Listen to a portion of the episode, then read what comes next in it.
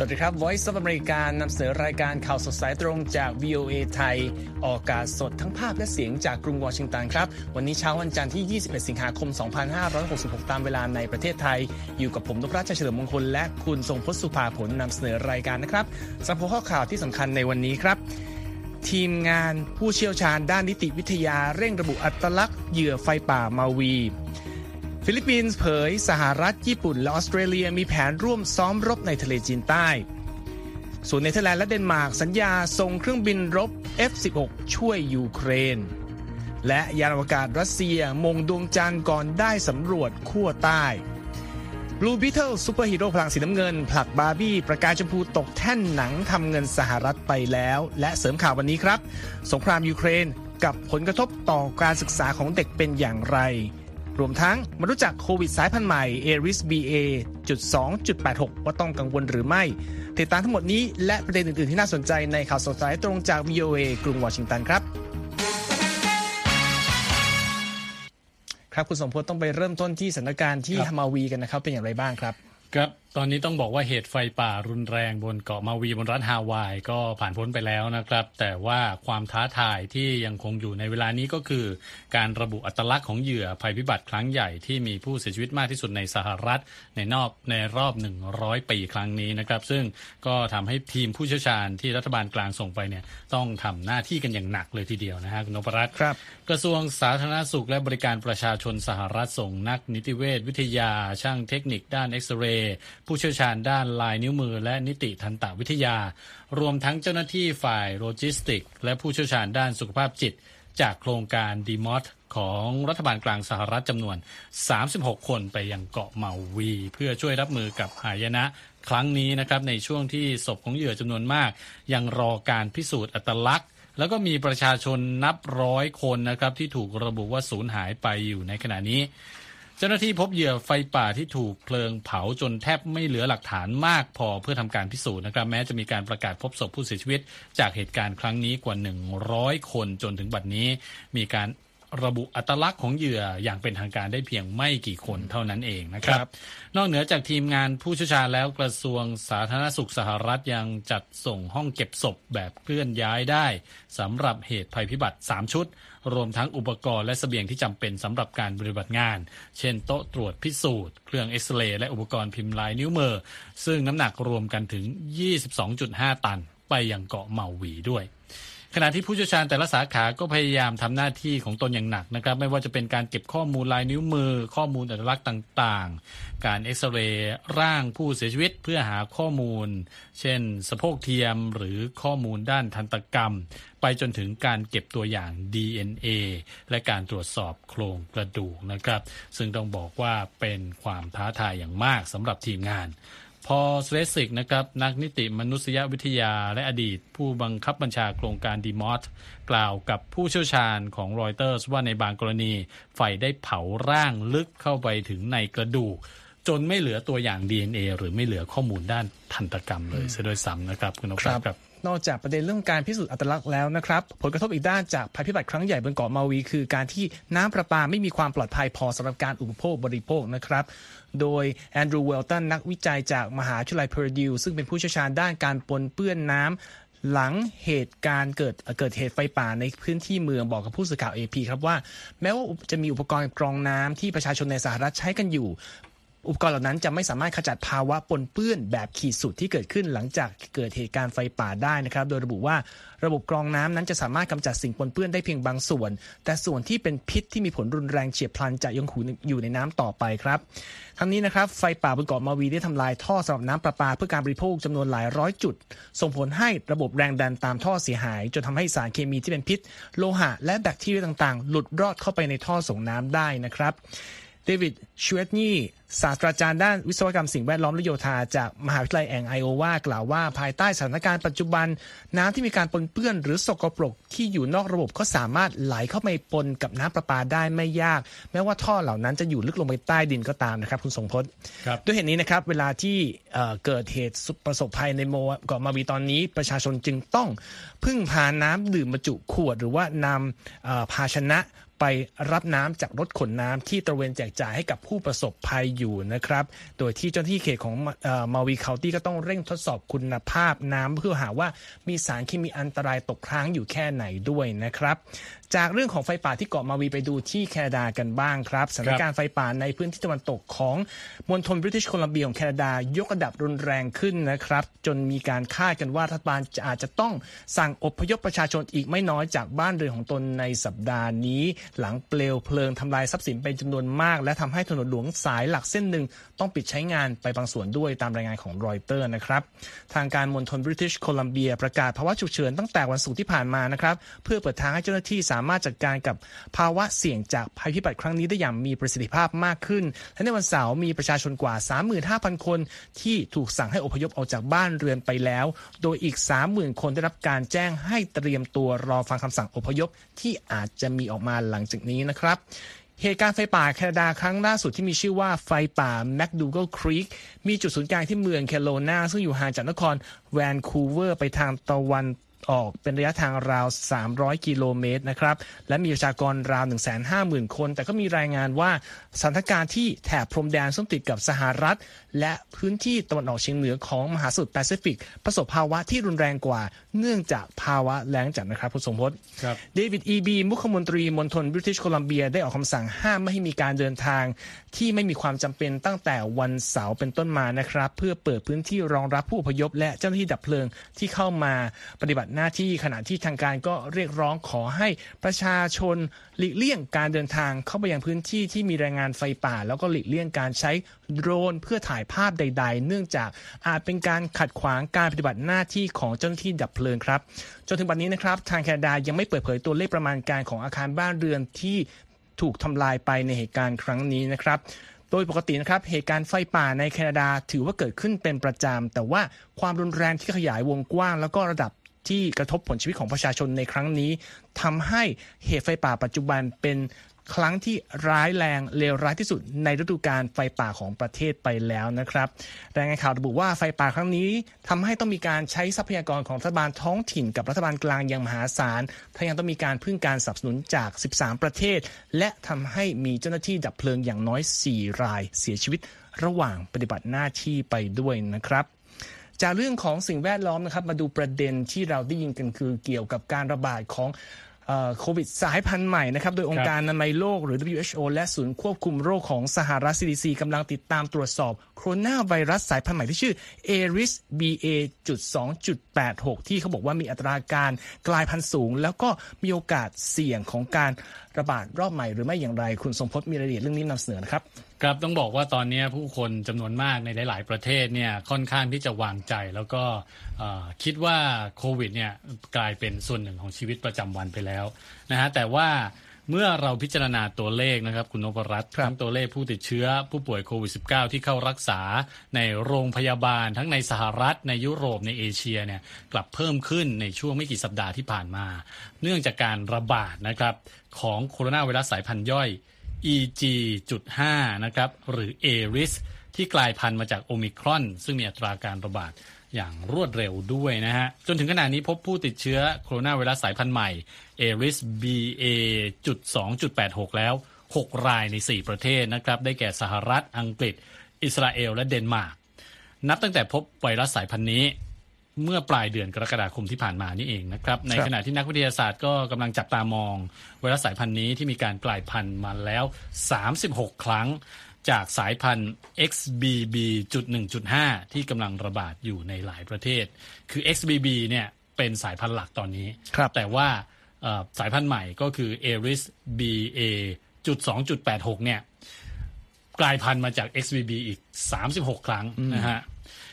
ศูนย์ควบคุมและป้องกันโรคของสหรัฐหรือ CDC นะครับบอกว่ายังไม่มีหลักฐานชี้นะครับว่า ALIS BA.2.86 จะระบาดได้เร็วกว่า หรือทำให้เกิดอาการป่วยรุนแรงกว่าสายพันธุ์เดิมหรือไม่นะครับ จึงยังไม่มีการปรับเปลี่ยนข้อแนะนำเรื่องการป้องกันการติดเชื้อในหมู่ประชาชนอเมริกันแต่อย่างใดนะครับคุณนพรัตน์ครับแล้วนักวิทยาศาสตร์มีการพูดถึงไวรัสสายพันธุ์ยาวเนี่ย ARIS BA.2.86 ว่าอย่างไรบ้างครับ ดรเอสเวสลีย์ลองนะครับผู้อำนวยการแผนกจุลชีววิทยาการวินิจฉัยโรคแห่งโรงพยาบาลฮุสตันเมโทดิสนะครับบอกว่าสายพันธุ์ที่ว่านี้แตกกิ่งก้านมาจากเชื้อโคโรนาไวรัส รุ่นแรก ๆ จึงมีความแตกต่างจากเชื้อไวรัสที่แพร่ระบาดในช่วงหลังนะครับซึ่งก็ต้องติดตามตรวจสอบต่อไปอย่างใกล้ชิดว่า เชื้อ BA.2.86 นี้จะสามารถเอาชนะสายพันธุ์อื่นได้หรือไม่ แล้วก็จะหลบเลี่ยงการตอบสนองด้านภูมิคุ้มกันจากวัคซีนที่ใช้อยู่ได้มากน้อยแค่ไหนนะครับก็ต้องจับตากันต่อไป ส่วนดรเอริกโทโพลผู้อำนวยการสถาบันวิจัยสคริปส์ในรัฐแคลิฟอร์เนีย บอกว่าเวลานี้หลายประเทศลดการตรวจหาเชื้อสำหรับผู้ป่วย แล้วก็ลดการวิจัยสายพันธุ์ของไวรัสของผู้ติดเชื้อรายใหม่ลงมากนะครับทำให้ความเสี่ยงในการระบาดของสายพันธุ์ BA.2.86 เพิ่มสูงขึ้น ผู้เชี่ยวชาญด้านพันธุกรรมผู้นี้บอกด้วยนะครับว่าเชื้อไวรัส BA.2.86 กลายพันธุ์มาแล้วหลายครั้ง จนมีโครงสร้างแตกต่างไปมากจากสายพันธุ์ก่อนๆนะครับ แล้วก็ทำให้เกิดคำถามว่าสายพันธุ์ใหม่นี้จะมีการระบาดได้ง่าย และเร็วกว่าเดิม หรือไม่มากน้อยแค่ไหนครับ นอกจากคำถามนั้นแล้วอีกอันหนึ่งคือ สายพันธุ์นี้จะทำให้ผู้ติดเชื้อมีอาการหนักกว่าเดิมไหมครับ คือข้อมูลจากเว็บไซต์ของ CDC ก็เอ่อมีการวิเคราะห์ตัวเลขของผู้ติดโควิดที่เข้ารักษาตัวในโรงพยาบาล ซึ่งเขาบอกว่าตอนนี้ยังคงอยู่ในระดับต่ำนะครับครับแต่ก็เพิ่มขึ้นต่อเนื่องตั้งแต่ต้นเดือนกรกฎาคม อย่างไรก็ตาม ถ้าไปถามแพทย์ตามโรงพยโรงพยาบาลต่างๆ ก็ได้คำตอบนะครับว่าอัตราผู้ป่วยโควิดในช่วงไม่กี่สัปดาห์มานี้ ซึ่งเป็นช่วงเดียวกับที่สายพันธุ์เอริส เริ่มระบาดนั้นยังคงไม่มีอาการหนักมากนักนะครับ เมื่อเทียบกับช่วงที่เริ่มมีการระบาดของโควิดใหม่ๆ ซึ่งในตอนนั้นหลายคนคงจำได้นะครับว่าโรงพยาบาลเนี่ยต้องบอกว่าแทบจะไม่มีเตียงว่างกันเลยครับทางด้านดรเอริกโทโพก็บอกนะครับบอกว่าหากไวรัสสายพันธุ์ BA.2.86 แพร่ระบาดออกไป อาจเพิ่มโอกาสป่วยหนักนะครับ โดยเฉพาะ ประชากรกลุ่มเสี่ยงนะฮะผู้สูงอายุหรือว่าผู้ที่มีโรคแทรกซ้อนต่างๆ แม้ว่าขณะนี้ยังไม่มีสัญญาณบ่งชี้ว่าสายพันธุ์นี้จะสร้างความเสี่ยงด้านสาธารณสุขให้แก่ประชาชนทั่วโลก มากน้อยแค่ไหนนะครับ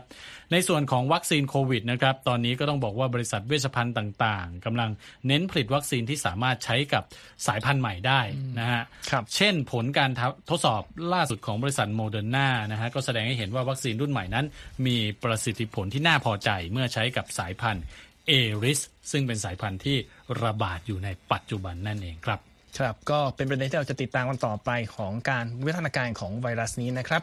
ขณะนี้ทุกท่านกำลังติดตาม VOA ภาพภาษาไทยกรุงวอชิงตันในข่าวสดสายตรงอยู่นะครับ Voice of America.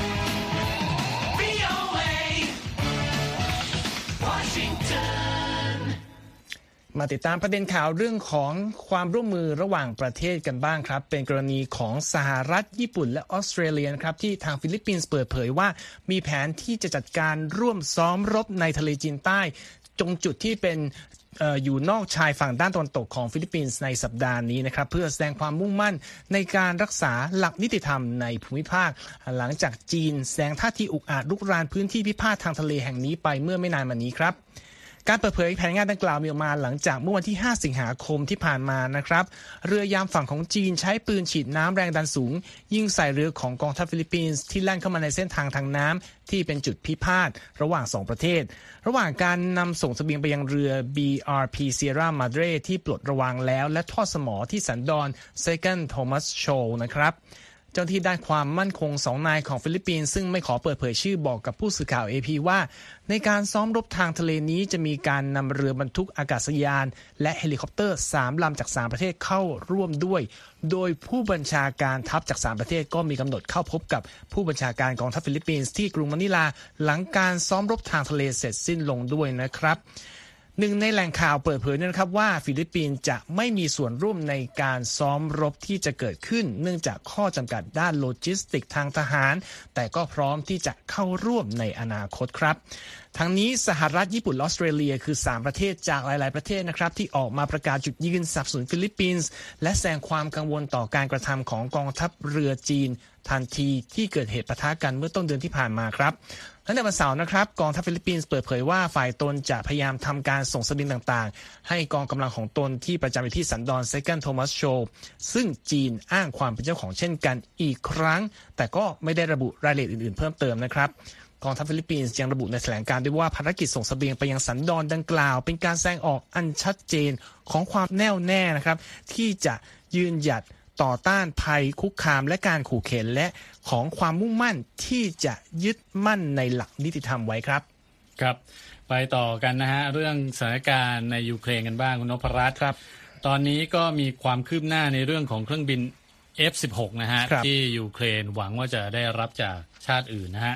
นายกรัฐมนตรีมาร์ครูเทอร์แห่งเนเธอร์แลนด์แจ้งต่อประธานาธิบดีโวโลดิเมียร์เซเลนสกี้ ในวันอาทิตย์บอกว่าเนเธอร์แลนด์และเดนมาร์กเนี่ยจะนำส่งเครื่องบินรบ F16 จำนวนหนึ่งนะครับ ให้กับรัฐบาลกรุงเคียฟ เพื่อใช้ในการรับมือรัสเซีย การให้คำมั่นของผู้นำรัฐบาลของเนเธอร์แลนด์นี้เกิดขึ้นระหว่างการพบกันของสองผู้นำที่ฐานทัพอากาศในเนเธอร์แลนด์ โดยนายกรัฐมนตรีรูเทอร์กล่าวด้วยว่าเครื่องบินรบที่สัญญาว่าจะมอบให้นั้นจะถูกนำส่งทันทีที่ทำตามเงื่อนไข แต่ก็ไม่ได้มีการเปิดเผยกับสื่อมวลชนว่าเงื่อนไขนั้นคืออะไรนะครับคำสัญญาส่งมอบเครื่องบินรบจากเนเธอร์แลนด์และเดนมาร์กครั้งนี้มีขึ้น หลังจากที่ทั้งสองประเทศเปิดเผย ว่าสหรัฐได้อนุมัติให้ทั้งคู่นำส่งเครื่องบิน F16 ที่สหรัฐผลิตให้กับยูเครนได้แล้วนะครับ ซึ่งก็เป็นการแสดงออกถึงการสนับสนุนครั้งสำคัญอีกครั้งให้กับกรุงเคียฟนะครับ แม้ว่าเครื่องบินรบรุ่นนี้จะยังไม่ได้มีบทบาทใดๆ ต่อสงครามในยูเครนที่ดำเนินมาเกือบ 18 เดือนแล้วก็ตามครับคุณนพรัตน์ครับ พูดถึงเรื่องสงครามในยูเครนนะครับเอ่อ ประเด็นนี้ได้สร้างความเสียหายทั้งทางกายภาพ และก็จุดต่างๆ ของประเทศอย่างมากมายนะครับ แล้วก็ยังทำให้ประชาชนนับล้านคนต้องกลายมาเป็นผู้พลัดถิ่นขณะที่ผลกระทบทางสังคมและจิตใจต่อชาวยูเครนรุ่นใหม่ ก็เริ่มชัดเจนขึ้นมากด้วย คุณธัญพรสุนทรวงศ์มีรายละเอียดประเด็นนี้จาก AP มานำเสนอครับ กองกำลังรัสเซียได้ทำลายหรือสร้างความเสียหายให้แก่โรงเรียนหลายพันแห่ง ตั้งแต่เริ่มบุกยูเครน แต่ผลเสียต่อระบบการศึกษาของประเทศนั้น มีมากกว่าการที่อาคารเรียนได้รับความเสียหายค่ะ ผู้ชี่ยวชาญกล่าวว่า ผลกระทบจากสงครามครั้งนี้ต่อการเรียนการสอนในยูเครน มีความรุนแรงหนักในทุกด้านแม้แต่กับผู้ที่ลี้ภัยออกไปจากประเทศแล้ว ตัวอย่างของความเสียหายที่ว่านี้คือมิลานามิเนนโก หนูน้อยวัย 9 ขวบ ซึ่งปัจจุบันอาศัยอยู่ในโปแลนด์ หลังจากหนีสงครามในยูเครนพร้อมกับแม่ของเธอในเดือนมีนาคมปี 2022 เมื่อขีปนาวุธของรัสเซียได้โจมตีบ้านของเธอในวันที่สองของสงคราม โรงเรียนของเธอก็ถูกทำลายไปด้วยเช่นกัน ตอนนี้มิลาน่าเข้าเรียนที่โรงเรียนรัฐบาลในโปแลนด์ และในตอนเย็นแม่ของเธอต้องคอยช่วยเหลือให้เธอเรียนหนังสือให้ทัน กับการเรียนการสอนที่บ้านเกิดของเธอเองทำให้ทั้งคู่ไม่มีเวลาและไม่มีเงินสำหรับเรื่องอื่นใดเลยนะคะ เจ้าหน้าที่รัฐบาลเปิดเผยว่ากองกำลังรัสเซียได้ทำลายอาคารเรียน 262 หลัง และสร้างความเสียหายแก่อาคารเรียนอีก 3,019 หลัง แต่สำหรับผู้ที่ลี้ภัยไปอยู่ต่างประเทศ การเรียนหนังสือก็ประสบปัญหาอย่างไม่เคยปรากฏมาก่อน โดยบรรดาครอบครัวทั้งหลายนักการศึกษาและผู้เชี่ยวชาญต่างกล่าวว่าสำหรับผู้ลี้ภัยแล้วผลกระทบของสงครามและการย้ายที่อยู่ใหม่ทำให้การเรียนหนังสือในประเทศใหม่ยากขึ้นไปอีกค่ะ เจ้าหน้าที่ในยูเครนกล่าวว่า พวกเขาได้พยายามที่จะผลักดันให้การศึกษาเป็นสิ่งที่สำคัญที่สุดในประเทศ เพราะชาวยูเครนรุ่นใหม่จะต้องได้รับการศึกษาที่ดี เพื่อที่จะช่วยสร้างประเทศขึ้นใหม่ภายหลังสงคราม นอกจากบริบทของการศึกษาแล้ว เรื่องที่น่าเศร้าจากสงครามที่ดำเนินมากว่าปีนี้ ก็คือการที่มีเด็กอย่างน้อย 500 คนต้องเสียชีวิตในสงคราม และอีกหลายพันคนถูกส่งไปยังรัสเซียโดยที่ไม่ได้รับอนุญาตจากครอบครัว ตามการเปิดเผยของรัฐบาลยูเครนค่ะ ในโปแลนด์นั้นมีผู้ลี้ภัยราว1ล้าน5แสนคนจากยูเครน อพยพมาอาศัยอยู่ที่นี่ โดยตัวเลขนี้สูงกว่าในประเทศอื่นๆ เพราะหลายคนเลือกอยู่ที่โปแลนด์ เนื่องจากระยะทางที่ใกล้กับยูเครน และพวกเขาวางแผนที่จะกลับบ้านเกิดให้ได้ในสักวันหนึ่งค่ะทั้งนี้ที่โปแลนด์เด็กๆ ไม่จำเป็นต้องเข้าเรียนในโรงเรียนในท้องถิ่น แต่ที่เยอรมนีและในอีกบางประเทศ นักเรียนผู้ลี้ภัยจะต้องเข้าเรียนที่นั่น กองทุนเพื่อเด็กแห่งสหประชาชาติหรือยูนิเซฟ ประเมินว่ามีผู้ลี้ภัยเด็กในโปแลนด์น้อยกว่าครึ่งหนึ่ง หรือราว 180,000 คนที่เข้าเรียนในโรงเรียน โดยหลายๆ คนพูดภาษาโปแลนด์ไม่ได้เลยนะคะ ขณะที่มีเด็กจากยูเครนราว 30%ที่เข้าเรียนในโปแลนด์กำลังเรียนหลักสูตรของยูเครนทางออนไลน์ไปด้วยค่ะแต่ในกรณีของเด็กโตนั้นตัวเลขดังกล่าวลดลงพอสมควร โดยมีเพียง 22%ของวัยรุ่นยูเครนในโปแลนด์ที่เข้าเรียนในโรงเรียนที่นั่น ยิ่งไปกว่านั้นนักเรียนที่เรียนสองภาษามักมีปัญหาในโรงเรียนมากกว่าเด็กอื่น ๆ นอกเหนือไปจากปัญหาที่นักเรียนต้องรับมือกับการย้ายไปยังประเทศอื่น และความบอบช้ำจากสงคราม โดยเฉพาะเมื่อครอบครัวผู้ลี้ภัยจำนวนมากยังต้องย้ายถิ่นฐานภายในโปแลนด์หลายต่อหลายครั้งค่ะ อย่างไรก็ตามนักเรียนยูเครนบางคนสามารถพูดภาษาโปแลนด์ได้ดีขึ้น และวางแผนที่จะเข้าเรียนในมหาวิทยาลัยที่นั่น แต่คนอื่นๆ ยังคงรู้สึกว่าต่อไม่ติด และผู้ลี้ภัยบางคนยังถูกรังแกอีกด้วยออกซาน่าซึ่งเป็นแม่ของมิลาน่ากล่าวว่า เธอตั้งตารอวันที่ครอบครัวของเธอจะได้กลับบ้านเกิด โดยเธอฝันไว้ว่าลูกสาวจะได้กลับไปสู่อ้อมกอดของคุณครูของเธอ เพราะนั่นคือความฝันของมิลาน่าค่ะธัญพรสุนทรวงศ์ VOA ภาคภาษาไทย กรุงวอชิงตันค่ะ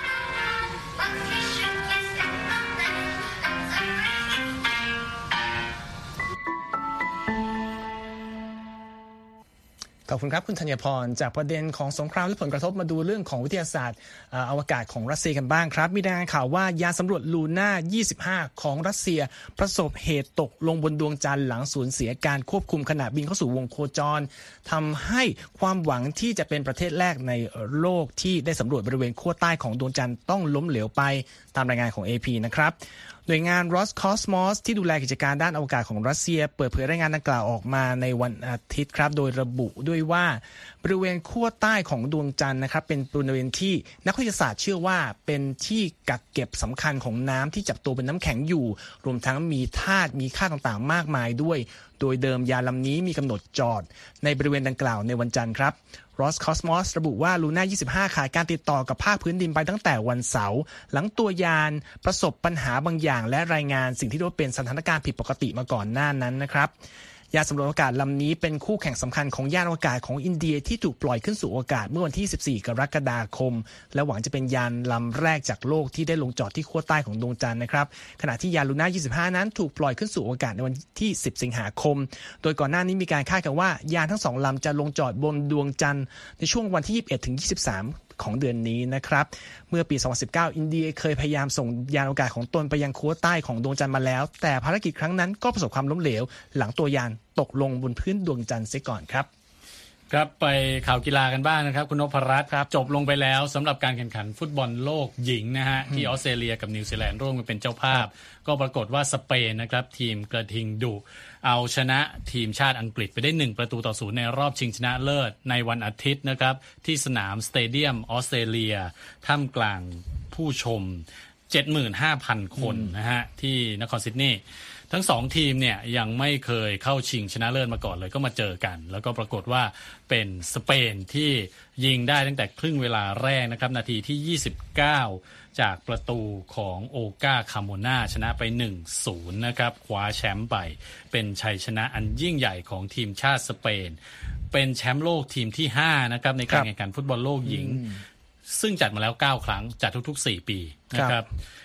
นอกจากนี้สเปนยังสร้างสถิติเป็นประเทศที่ 2 ต่อจากเยอรมนีนะครับที่ทั้งทีมชายและทีมหญิงเนี่ยสามารถ คว้าแชมป์ฟุตบอลโลกได้ด้วยครับคุณนพรัตน์ครับ อันนั้นก็เป็นอัปเดตข่าวกีฬามาดูอัปเดตข่าวบันเทิงประจำอาทิตย์บ้างครับ คุณทรงพจน์ อันดับหนังทำเงินในสหรัฐสัปดาห์นี้มีการเปลี่ยนโผครับ หลังพลังสีชมพูของบาร์บี้อ่อนแรงลง หลังเข้าฉายมาถึง 5 สัปดาห์นะครับ ถูกซูเปอร์ฮีโร่สายพันธุ์ต่างดาวจากค่ายการ์ตูน DC Comics เบียดตกบัลลังก์ภาพยนตร์อันทำเงินอันดับหนึ่งของสหรัฐไปเรียบร้อยแล้วตามรายงานของ AP นะครับในช่วงวันศุกร์ถึงวันอาทิตย์ตามเวลาในสหรัฐนะครับภาพยนตร์ที่กวาดรายได้เป็นอันดับหนึ่งไปครองคือ Blue Beetle ซูเปอร์ฮีโร่น้องใหม่พลังเทคโนโลยีชีวภาพต่างดาวจาก DC Comics ที่เข้าฉายในสัปดาห์แรกและกวาดเงินไป 25.4 ล้านดอลลาร์ครับ จากการประเมินเบื้องต้นของค่าย Warner Brothers Studio ผู้จัดจำหน่ายครับ อันดับที่ 2 นะครับ จึงตกเป็นของบาร์บี้ไปโดยปริยายนะครับทั้งทั้งๆที่บาร์บี้เพิ่งได้รับชื่อว่าเป็นภาพยนตร์ทำเงินมากที่สุด จากการฉายในประเทศ ที่เดียวในประวัติศาสตร์ของค่าย Warner Brothers นะครับ กว่ารายได้เพิ่มไปอีก 21.5 ล้านดอลลาร์ ส่งให้ตัวเลขรายได้จากการฉายในภูมิภาคอเมริกาเหนือ เพิ่มเป็น 567.3 ล้านดอลลาร์ ส่วนรายได้ทั่วโลกก็พุ่งเป็น 1,280 ล้านดอลลาร์ไปแล้วครับ อันดับ 3 เป็นของ Oppenheimer ครับ เปิดฉายมาพร้อมๆกัน 5 สัปดาห์ทำรายได้เพิ่มอีก 10.6 ล้านดอลลาร์ พร้อมตำแหน่งภาพยนตร์ทำเงินอันดับต้นๆของสหรัฐที่ไม่เคยเข้าถึงอันดับหนึ่งเลยในช่วงการฉายสุดสัปดาห์นะครับ ด้วยเม็ดเงินสะสมตอนนี้อยู่ที่ 285.2 ล้านดอลลาร์นะครับ โดยเป็นการคว้าชั้นตำแหน่งมาจากภาพยนตร์ musical แอนิเมชันของบรรดาสัตว์ต่างๆ ที่ชื่อร้องจริงเสียงจริงหรือ Sing นะครับ เคยทำสถิติไว้ที่ 270.3 ล้านดอลลาร์ แต่เมื่อคิดรวมกันแล้วนะครับออปเพนไฮเมอร์ทำรายได้นอกบ้านดีกว่าที่บ้านตัวเองนะครับ รายได้ทั่วโลกรวมกันแล้ว 717.8 ล้านดอลลาร์ครับ ทีนี้ในส่วนของอนาคตครับ AP ให้ความเห็นว่าการที่ Blue Beetle จะรั้งอันดับหนึ่งไว้ยังคงเป็นสิ่งที่ไม่มีใครรับประกันได้ เพราะว่าเขาบอกพลังสีชมพูอันทรงพลังของบาร์บี้แล้วก็กำลังประมาณูจากออ p เพนไฮเมอร์เนี่ยยังมีโอกาสกลับมาคว้าตำแหน่งอันดับต้น ๆ ไปได้ โดยเฉพาะในช่วงสุดสัปดาห์นี้ที่สหรัฐ โดยเฉพาะที่บริเวณภาคใต้ของรัฐแคลิฟอร์เนีย มีปัญหาเกี่ยวกับการมาเยือนของพายุฮิลลารีนะครับทำให้การชมภาพยนตร์ดู เอ่อเงียบเหงาไปบ้าง เพราะฉะนั้นสัปดาห์หน้าต้องมาจับตาดูกันใหม่นะครับว่าอันดับหนังทำเงินในสหรัฐจะเป็นอย่างไร อีกประเด็นประเด็นหนึ่งนะครับคือ Blue Beetle ไม่มีนักแสดงออกมาโปรโมทภาพยนตร์เนื่องจากการประท้วงของนักเขียนบท และก็นักแสดงที่ดำเนินมาถึงบัดนี้นะครับ อันนี้ก็เป็นสิ่งที่มาฝากกันในส่วนข่าวบันเทิงก็ทั้งหมดนี้คือข่าวสดสายตรงจาก VOA กรุงวอชิงตันนะครับผมนพรัชชัยเฉลิมมงคลและคุณสมพศสุภาผลต้องลาไปก่อนนะครับ สวัสดีครับ สวัสดีครับ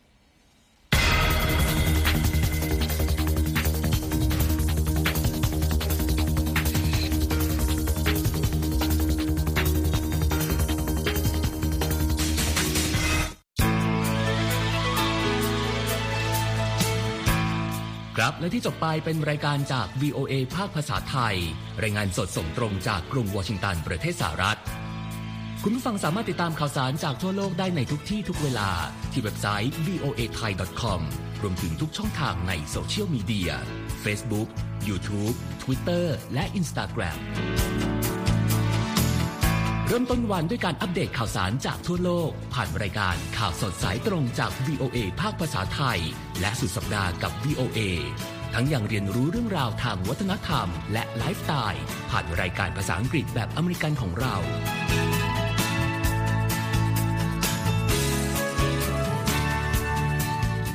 ติดตามความเคลื่อนไหวในประเทศสหรัฐ การเมืองอเมริกัน พร้อมเข้าใจที่มาที่ไปของเหตุการณ์สำคัญ รวมถึงข่าวต่างประเทศ จากแหล่งข่าวที่เชื่อถือได้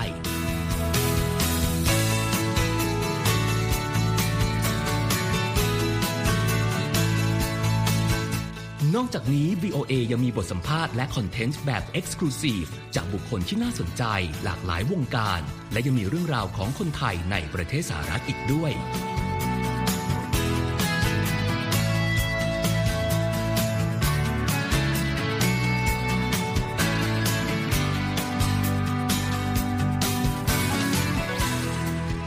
คุณนะครับที่ให้ VOA ไทยเป็นส่วนหนึ่งในการติดตามข่าวสารสาระและเกร็ดความรู้ของคุณ จากรายการต่างๆ ที่เรามุ่งมั่นนำเสนอ เพื่อความเที่ยงตรง ทันเหตุการณ์ และมีประโยชน์ในทุกๆวัน